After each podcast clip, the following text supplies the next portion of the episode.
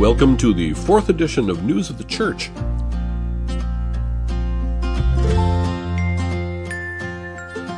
It's the 10th of December in 2023, and it's the second Sunday of Advent. Some time ago, I saw a movie called News of the World, in which, some years after the Civil War, a former Confederate officer is eking out a living going around reading various newspaper stories from all over the place to people who pay a dime a head. In uh, today's money, that'd be about 250 and the idea caught my imagination, and so here I am. I'm a gazetteer. So let's get this audio gazette going.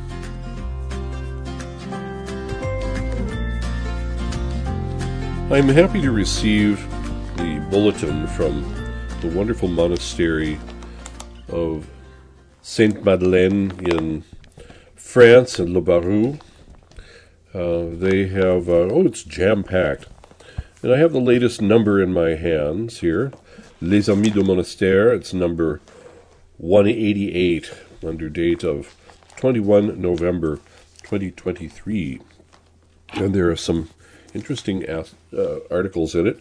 One of them has to do with the, an, an account from the abbot about how he and some monks went to visit the great monastery on Mount Athos. And uh, then they have their own chronicle here too.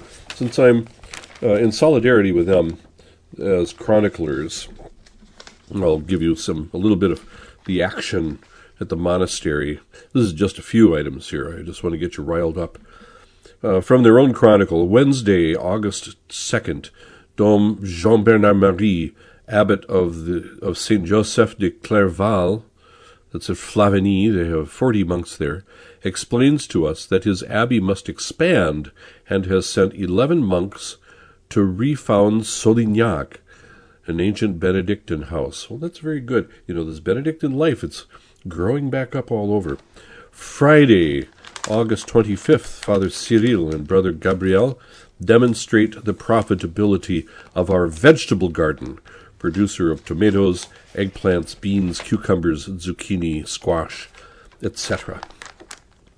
Monday, September 4th, Father Abbot returns with Brother Sebastien from Mont des Alouettes, where he celebrated a solemn Mass in front of 600 people in memory of the martyrs of Vendée, immortalized by a memorial chapel initiated in 1823 by the Duchess of Angoulême, the daughter of Louis XVI. Thursday, September 7th, the harvest will be spread over a month, and new use of a harvesting machine for some grape varieties. Remember that these are the monks who make uh, wine from the vineyards that belonged to the Avignon popes. And you can get it, and um, you can get it at a discount with a code that I have. I have an affiliate with them. You can use Father Z10 at checkout with them and get 10% off. Here's something else from their newsletter in a section called Tolle Lege, Take and Read. You might remember this is what Augustine heard when he picked up the scriptures for the first time and, and began to read. Uh, the title here, simply Tolle Lege, Take and Read. Uh, in 1897, a 24 year old Carmelite died in Lisieux, Thérèse Martin. In religion, Sister Thérèse of the child Jesus and the Holy Face. At a time when the teaching of Dom Chautard and Dom Marmion was spreading rapidly, see the last two letters to friends, two stars of exceptional grandeur appeared in the sky of the church, Thérèse of Lisieux and Charles de Foucauld. They enthused the Catholic world, testifying to the attractive and irresistible force that an extremely intense interior life can give to beings who have separated themselves from the world. In 1897, a 24 year old Carmelite died in Lisieux, Thérèse Martin. In religion, Sister Thérèse of the Child Jesus and the Holy Face. She leaves autobiographical writings written out of obedience. Carmel published them the following year under the title Story of a Soul. We are timidly printing 2,000 copies, wondering if it will be possible to sell them. Uh, they have their own publishing concern um, there at, at Le Barroux. As a matter of fact, I know that they've republished the beautiful um, Life of Little Saint Placid, which is a, a favorite of mine. We'll get to that one one day. Uh, going on uh, from the newsletter, they're wondering if they can sell 2,000 copies. By 1899, 6,000 books had already been sold. The welcome is warm, but it is not yet a triumph. Influential ecclesiastics express reservations against a, quote, rosewater holiness, which will pass quickly, These reluctances will not carry much weight in the face of the tremendous popular momentum which is asserting itself. This becomes irresistible with the war Anxiety pushes us to prayer. And little Sister Therese offers a spiritual path that charms all little ones. Mothers, sisters, and wives no longer hesitate to speak to God every day in the simple Carmelite way. In the empty houses where people tremble for the men who have gone to the front, they invoke her with fervor. They send her image to the soldiers. In 1915, one million copies of the autobiography autobiography, autobiography had already been distributed, sometimes in an abridged version. From the trenches, more than 5,000 testimonies of miraculous protection poured in. After the war, the hurricane of glory that it caused reached every corner of the world. We find her image even in the highest valleys of Tibet or among the Eskimos of the north. Pius XI canonized her in 1925 and soon proclaimed her patroness of the missions with St. Francis Xavier. Millions of souls benefit from its beneficial influence.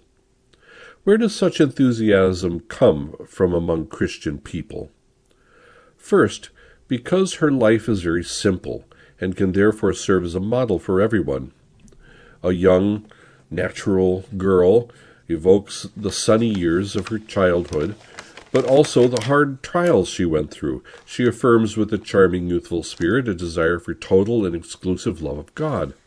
Her concern for perfection is reflected in all the small acts of her life linen keeper and doorkeeper, uh, refectory worker, sacristan.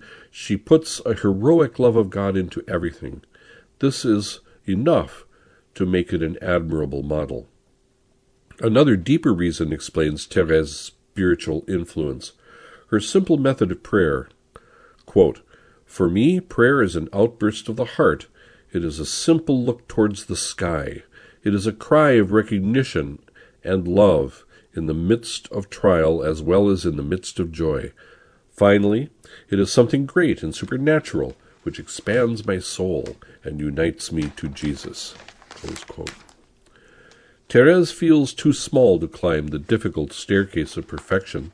She seeks a lift that will remedy her impotence, and finds it in a keen feeling of humility, combined with a confidence carried to the point of audacity in the goodness of her Heavenly Father. We understand the considerable interest of this method of brief and frequent conversation with God for all those whom their tyrannical work schedules or the surrounding commotion deprive of the possibility of prayer. Without interrupting their secular occupations, they shoot arrows of love towards God and transform their smallest actions into love, like the rose petals the children throw in front of the Blessed Sacrament during processions. Now, quote, the smallest movement of pure love is more useful to the Church than all other works put together, close quote and that's from St. John of the Cross. Thus, that item, that item about Therese, Saint Therese, a great favorite of mine, to whom I owe a great deal, from Les Amis du Monastère, number 188.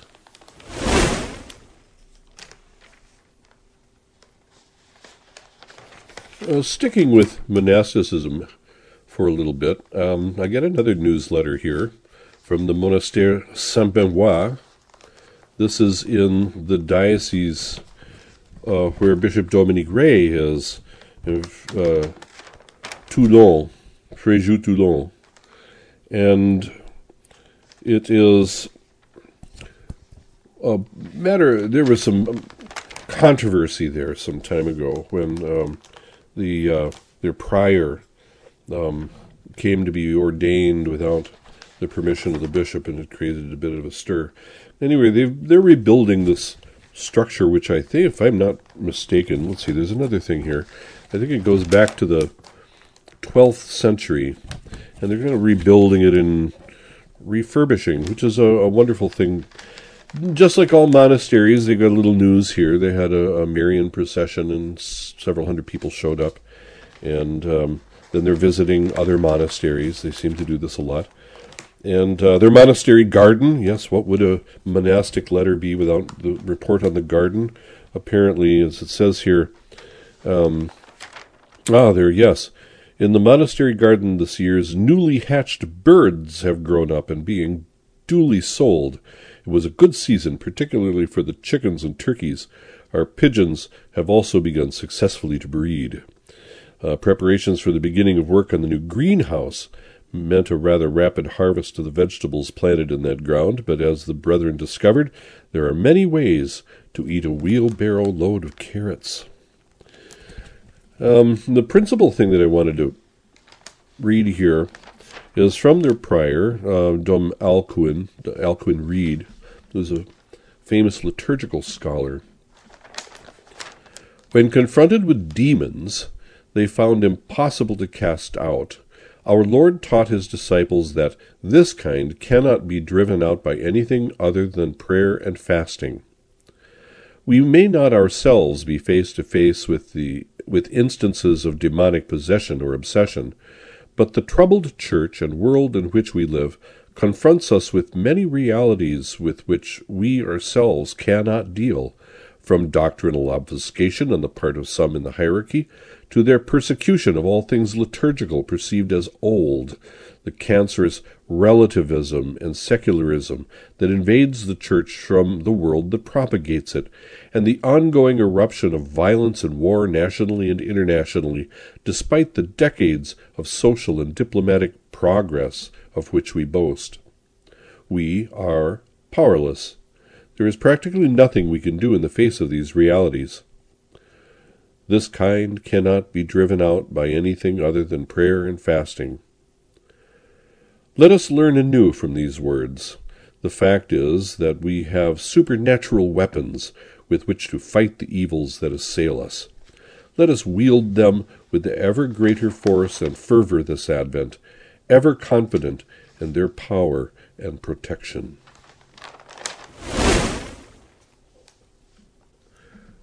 I belong to the Sodality of the Blessed Sacrament at Corpus Christi Catholic Church in Maiden Lane in London. And uh, reminds me I should probably pay my dues. Uh, in any event, they also send out a newsletter, and I'm looking at newsletter number 64 for October and November 2023. And in it, there's a October homily from Jeremy Canon Trood who is a priest of the Diocese of Westminster, ordained in 2001. He is a parish priest at St. Aloysius in Somerstown. And he is also the chancellor for the diocese and was installed as a canon, I'm assuming, of the Cathedral of Westminster in October of this year.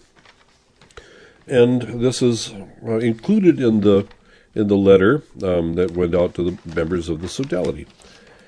Now, I'll uh, read this to you. It's about canon law, and it has to do with the Blessed Sacrament. It's a little longer uh, than some of the things I read, but it's very instructive. So, beginning. Canon 1752, the final canon in the 1983 Code of Canon Law, concludes Canonical quali- equality is to be observed, and the salvation of souls, which must always be the supreme law in the Church, is to be kept before one's eyes. With this simple mantra, the salvation of souls, the code itself justifies its place in the spiritual hierarchy. It rests on its spiritual laurels and excuses everything that has gone before. Who could possibly question the spirituality of canon law after such an emphatic endorsement by the Code itself? And yet, when I was first asked to go and study canon law, one of my oldest friends, a brother priest, phoned me up to congratulate me and said he thought I was well suited to the task and would do very well as a canon lawyer. When I asked why he thought this, he said simply, Well, you have always been good with petty acts of malice. Clearly, for him, canon law and spirituality are two very different things, and the concept of the spirituality of canon law was not something he had ever countenanced. As a canon lawyer, I cannot help but turn to the Code of Canon Law.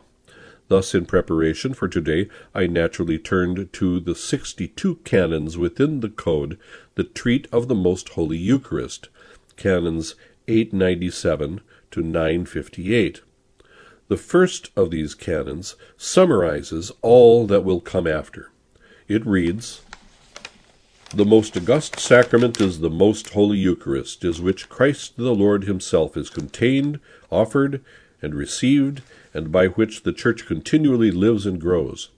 The Eucharistic sacrifice, the memorial of the death and resurrection of the Lord, in which the sacrifice of the cross is perpetuated, and through the ages is the summit and source of all worship and Christian life, which signifies and effects the unity of the people of God and brings about the building up of the body of Christ. Indeed, the other sacraments and all the ecclesiastical works of the apostolate are closely connected with the most holy Eucharist and ordered to it. Thus, the Code, and through it the Church, is ex- emphasizing continuity with the past. The Holy Eucharist is unchanged and unchangeable. It reinforces and restates the dogmas and authoritative teachings of the past, the real presence of the Lord in the Holy Eucharist, the sacrificial nature of the Mass. The Church is committing itself afresh to the understanding of the Holy Eucharist as laid down by sacred Scripture, ecumenical councils, and the magisterium of the Church, what we call the deposit of faith. At the same time, the Code is also broadening our understanding of the Eucharist with the inclusion of themes taken from the Second Vatican Council. In particular, the Code seeks to include our understanding of Eucharist as meal, having a celebratory as well as memorial character. It also wants us to explore and appreciate the ecclesial dimensions of the Eucharist. It wants us to recognize the Eucharist as the source and sign of the unity of the body of Christ, as well as the source and summit of the Church's life and worship, its nourishment and its growth. It is the action of the whole of the people of God participating in the sanctifying function of the Church and reflecting its hierarchical structure through diverse and distinct ministries. Thus, the Code is explicit in our understanding that the Holy Eucharist, as the most august sacrament, is Christ Himself, His real body, His real blood, contained, offered, and received, and that by means of this Eucharist the Church continually lives and grows. We are also to understand the Eucharistic sacrifice as both the memorial of the death and the resurrection of the Lord, that through the Eucharistic sacrifice the sacrifice of the cross is forever perpetuated, and that this sacrifice is the source and summit of all worship and Christian life. Through the Eucharist, the unity of God's people is signified and brought about, and the building up of the body of Christ is perfected. The other sacraments and all other ecclesiastical works of the apostolate are bound up and directed to the Blessed Eucharist because it contains the whole spiritual good of the Church, namely Christ Himself, our Pasch. Having offered such a concise summary of the confluence of traditional theology and the teachings of Vatican II to our understanding of the Holy Eucharist, the second of the canons anticipates more specific juridical norms which appear elsewhere in the canons, with its assertion of several exhortations to the faithful and to pastors of souls. The next canon, Canon 898, reads the Christian faithful are to hold the most holy Eucharist in highest honor, taking an active part in the celebration of, of, the most august sacrifice, receiving this sacrament most devoutly and frequently, and worshipping it with the highest adoration. In explaining the doctrine about this sacrament, pastors of souls are to teach the faithful diligently about this obligation.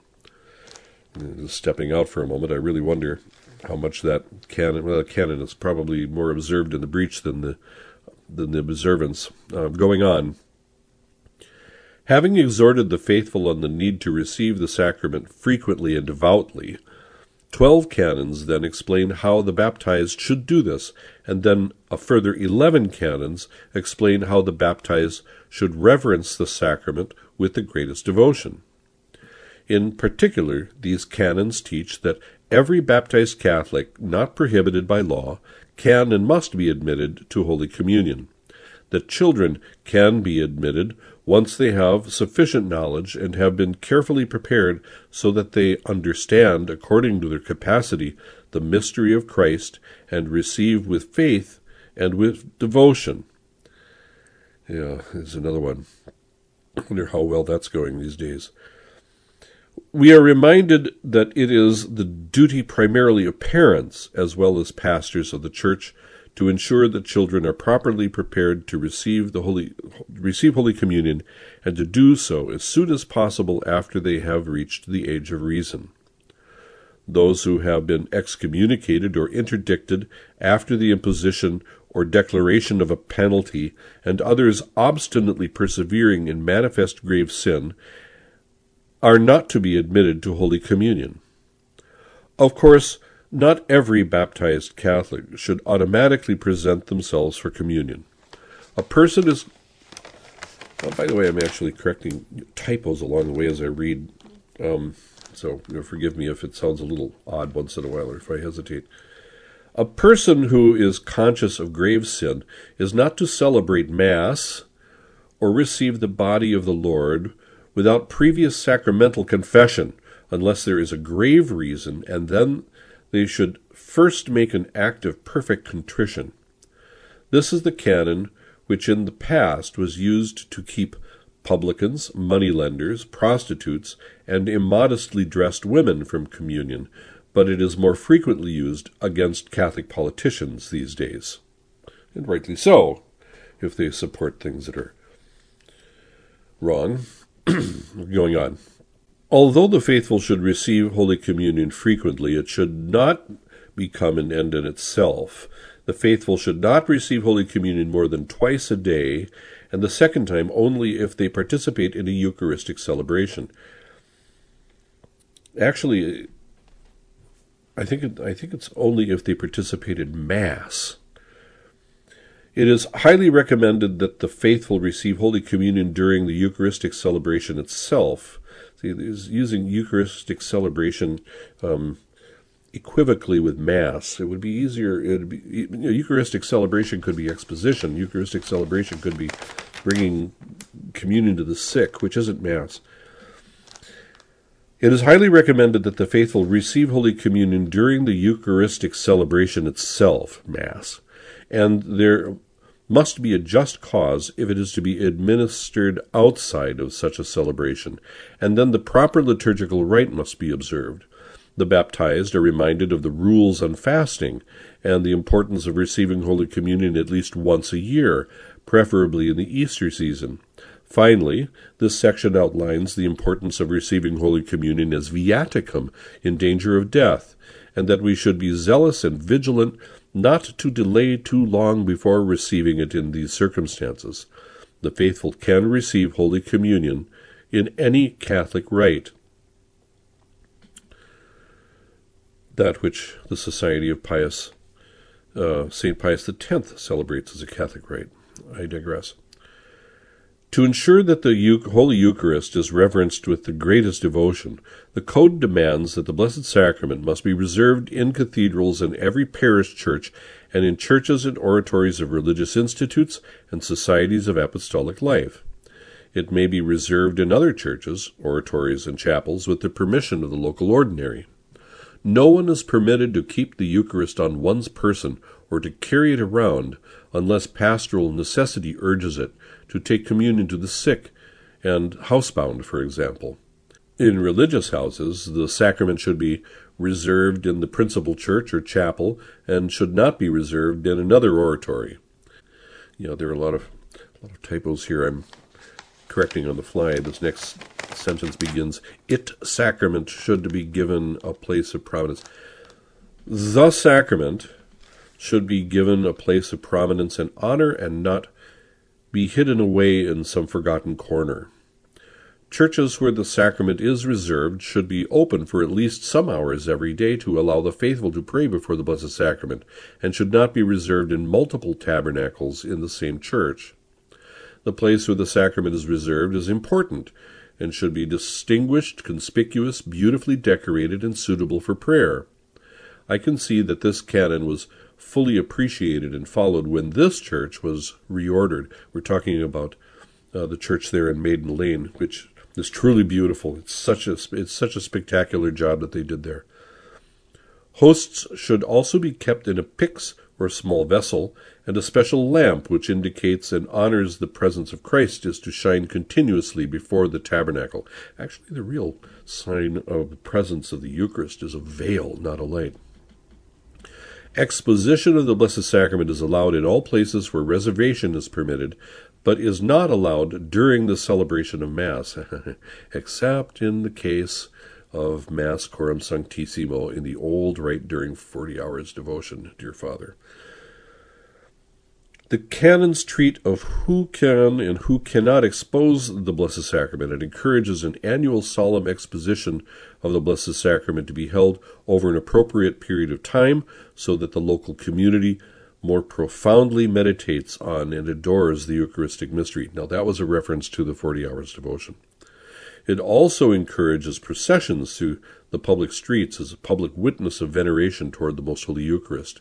I am sure all these canons are faithfully followed here at Corpus Christi. Not only are they faithfully uh, followed, but uh, the dear readers of the blog, uh, some years ago, you participated in a project to help uh, purchase a processional canopy for this very church, Corpus Christi in Maiden Lane in London. It's beautiful too. I've seen the photos when they go out and around in Covent Garden and so forth with the Blessed Sacrament. It's lovely. Twelve canons then deal with the minister of Most Holy Communion. Only a valid ordained priest can confect the Eucharist.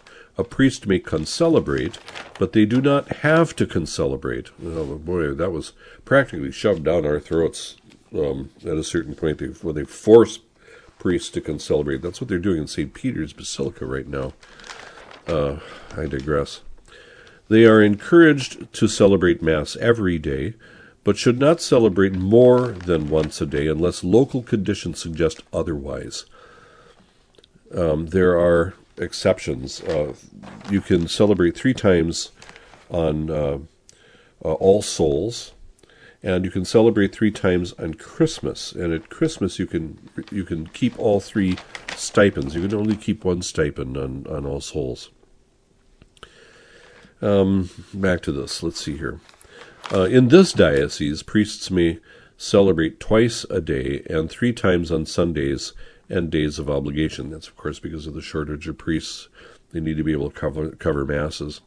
So they can binate and even trinate if they need to, the technical terms for saying Mass twice or thrice. Priests should prepare properly and prayerfully before saying Mass and should offer thanks to God afterwards. You know, this is one of the reasons why you shouldn't be, why, why sacristies should be quiet places, and people shouldn't be coming up to the priest you know, five minutes before Mass is supposed to start and asking them to hear a confession or want to chat or ask a question, and even afterwards, give them a little room to, for for uh, uh, an act of thanksgiving. Uh, going uh, going on. That's why we should not celebrate multiple times every day. Every Mass requires proper preparation, especially spiritual preparation. A further seven canons deal with the rites and ceremonies of the celebration, and three more the time and place for such celebrations.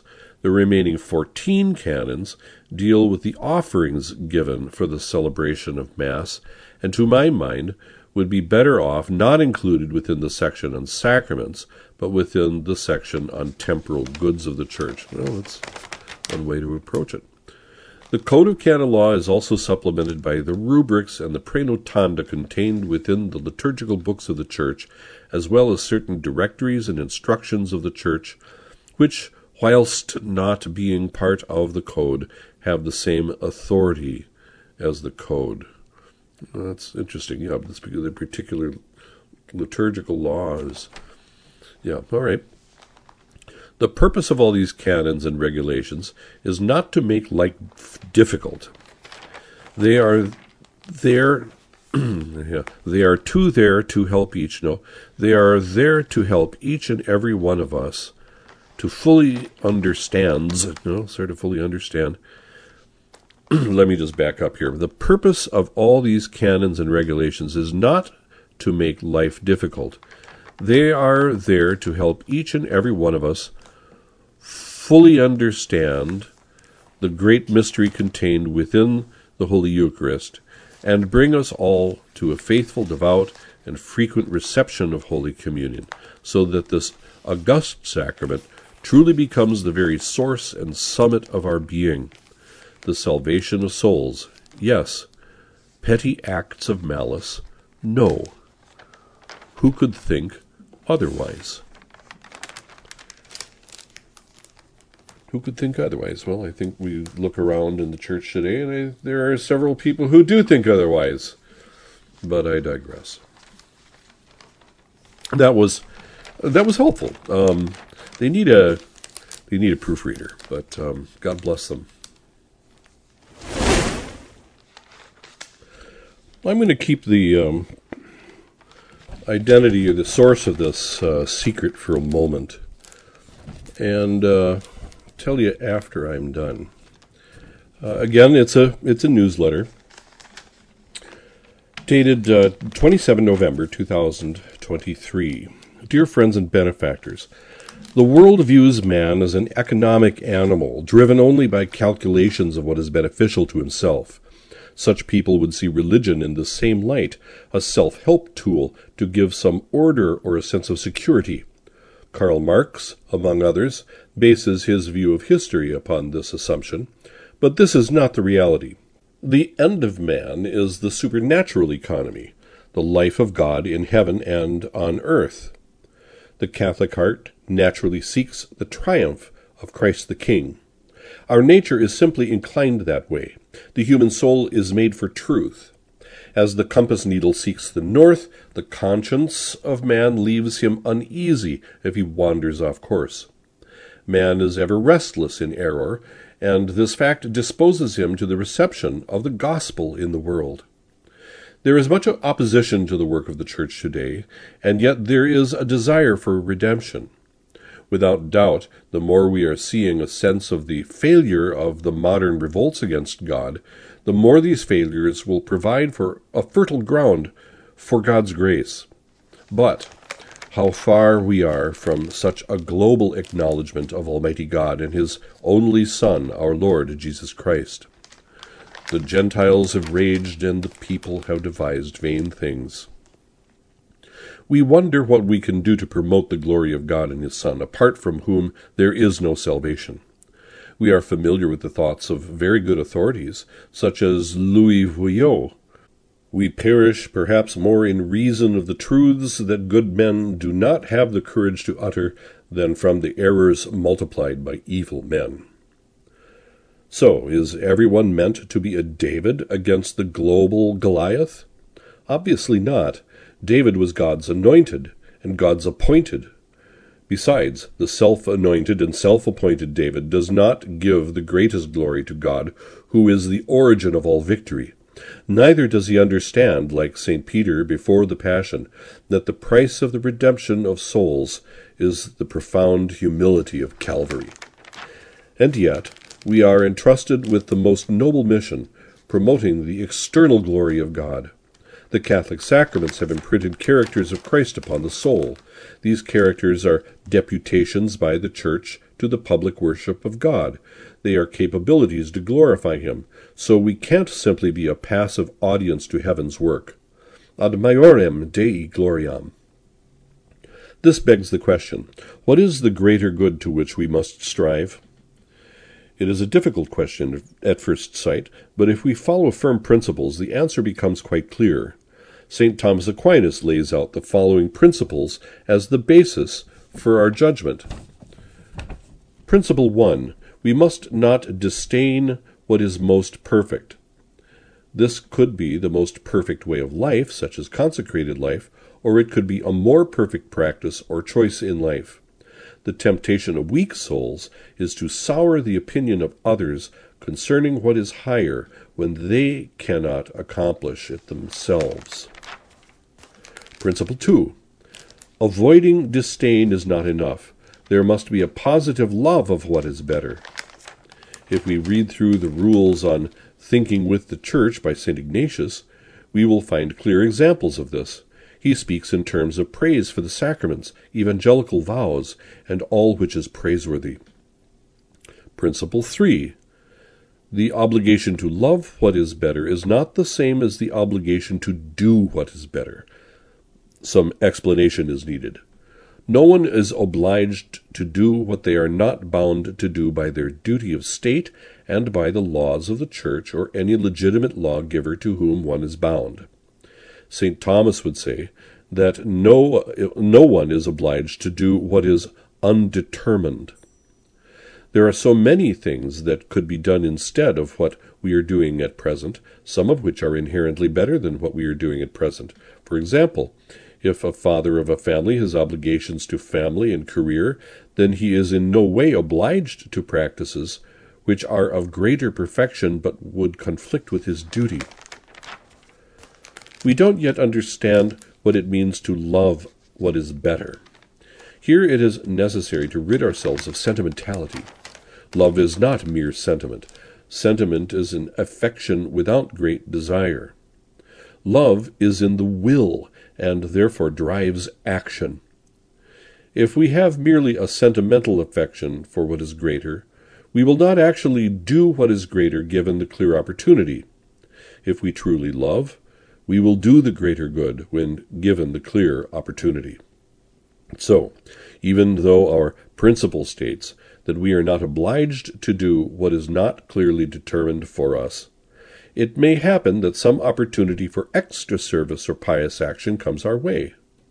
Let us strive to do that extra thing, so long as it is in line with our duty of state and the true inspirations of the Holy Ghost. We do not want to reject the graces of God.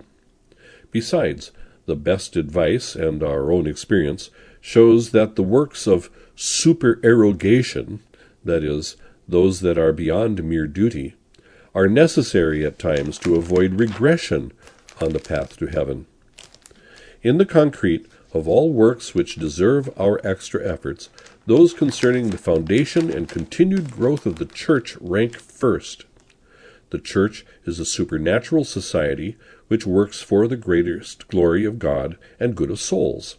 As circumstances allow and needs dictate, I encourage you to assist the work of the schools, the life of the parishes, and the additional apostolates, like retreats and pilgrimages. This example of generosity will not be lost on the young. Charity begets charity. Be assured of the prayers of the seminary for you this Advent in the hearts of Jesus and Mary, Father Michael Goldade. And Father Michael Goldade is at St. Thomas Aquinas Seminary, which is in Dillwyn, Virginia, and it is the seminary of the Society of St. Pius X.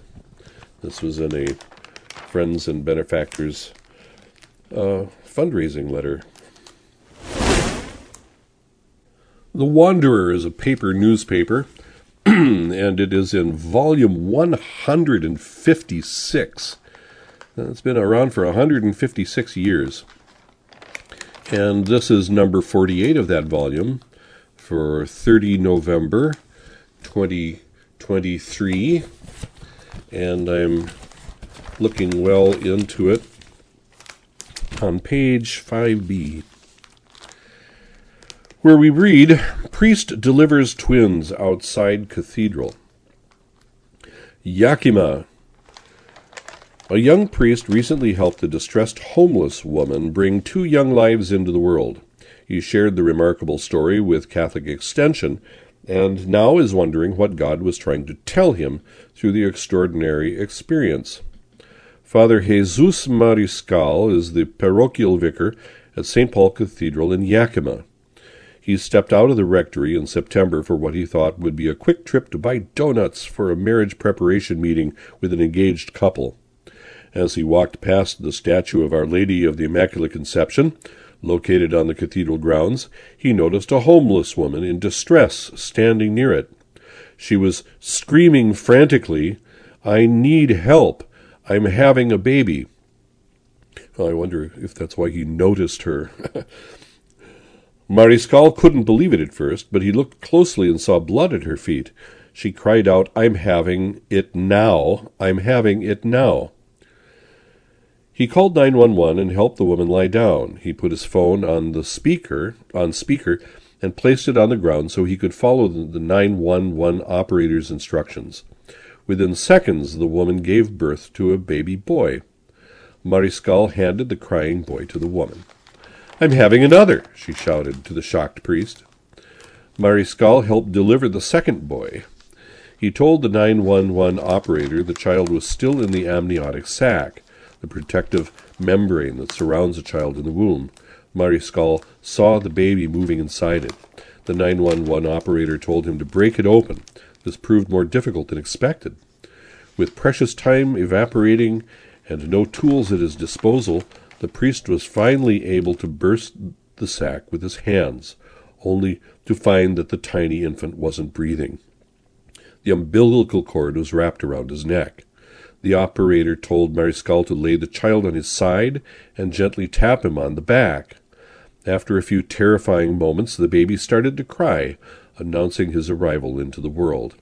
Mariscal placed the second child in the woman's lone free arm.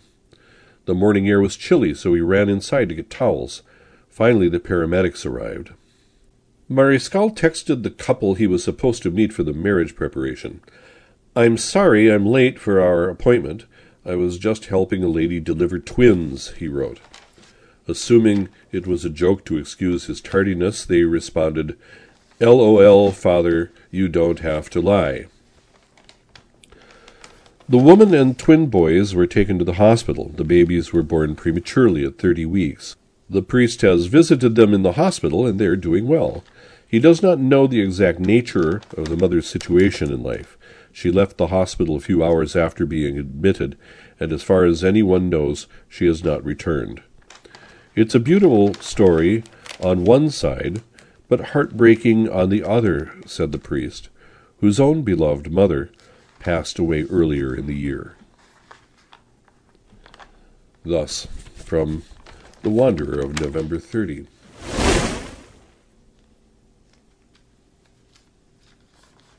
Here's another uh, article uh, in the same number of, of The Wanderer as the, the previous. Calls to canonize sacristan slain by jihadist in Spain by Nicolas de Cardenas. The Diocese of Cadiz and Ceuta in southern Spain has begun to receive requests from Catholics asking the diocese to promote the canonization process of Diego Valencia, the sacristan who was murdered by a Muslim extremist last January. Valencia was fatally wounded on January 25th after being struck with a machete wielded by Yassin Kanjaa, a Moroccan national. The jihadist entered the church of Our Lady of La Palma in Algeciras and proceeded to strike statues, candles, and other objects with the machete. Valencia, 65, who had been serving as chaplain for 16 years, confronted the assailant, who was wearing a black jalaba, typical Moroccan dress. After being struck by Kanjaa with that with what one witness called a large blue machete and others described as a knife or a kind of katana, a curved Japanese sword, the sacristan fled outside the church, where the jihadist caught up with him finishing him off with his long blade.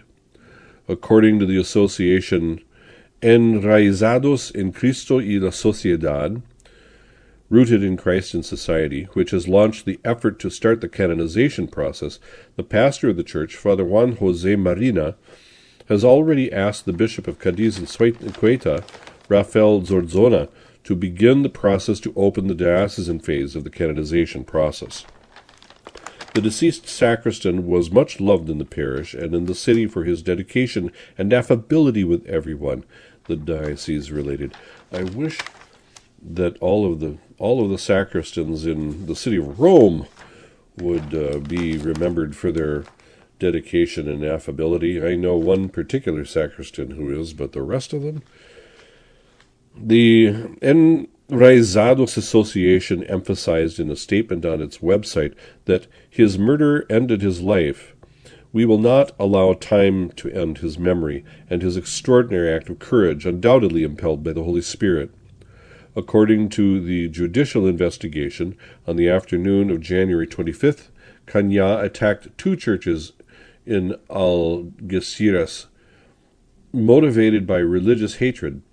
He went. He first went to a church of the Savior, where he wounded Salesian Father Antonio Rodriguez, who survived the attack, although he died months later due to an illness that was diagnosed after the attack.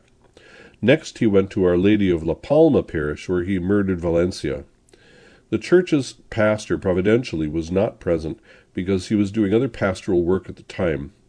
When the attack occurred, the Bishop of Cadiz Ceuta, Rafael Zornoza, was in town on a pastoral visit close by, and although he was not in danger, he was able to quickly arrive at the scene afterward. Both Lucena and Valencia have been posthumously recognized with the Pro Ecclesia Gaudiense et Septense for the Church of Cadiz and Sueta. Ceuta? Ceuta? Oh, that's an uh, that's an alert. I have to go watch a hockey game. Um, they have been uh, recognized with this award, uh, a medal awarded by the diocese. I I read this because just the other day I saw a video from the Moroccan side of the narrow strait between Spain and Morocco, right there across from Kuwaita, Ceuta, and it showed hundreds, thousands of young men streaming toward the shore where they were to be put in boats and taken over to Spain.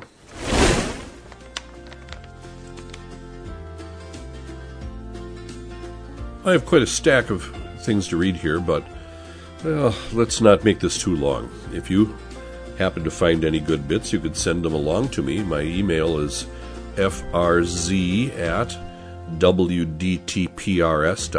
That's Whiskey Delta Tango Papa Romeo Sierra.com. God bless you all. Please pray for me as I will for you.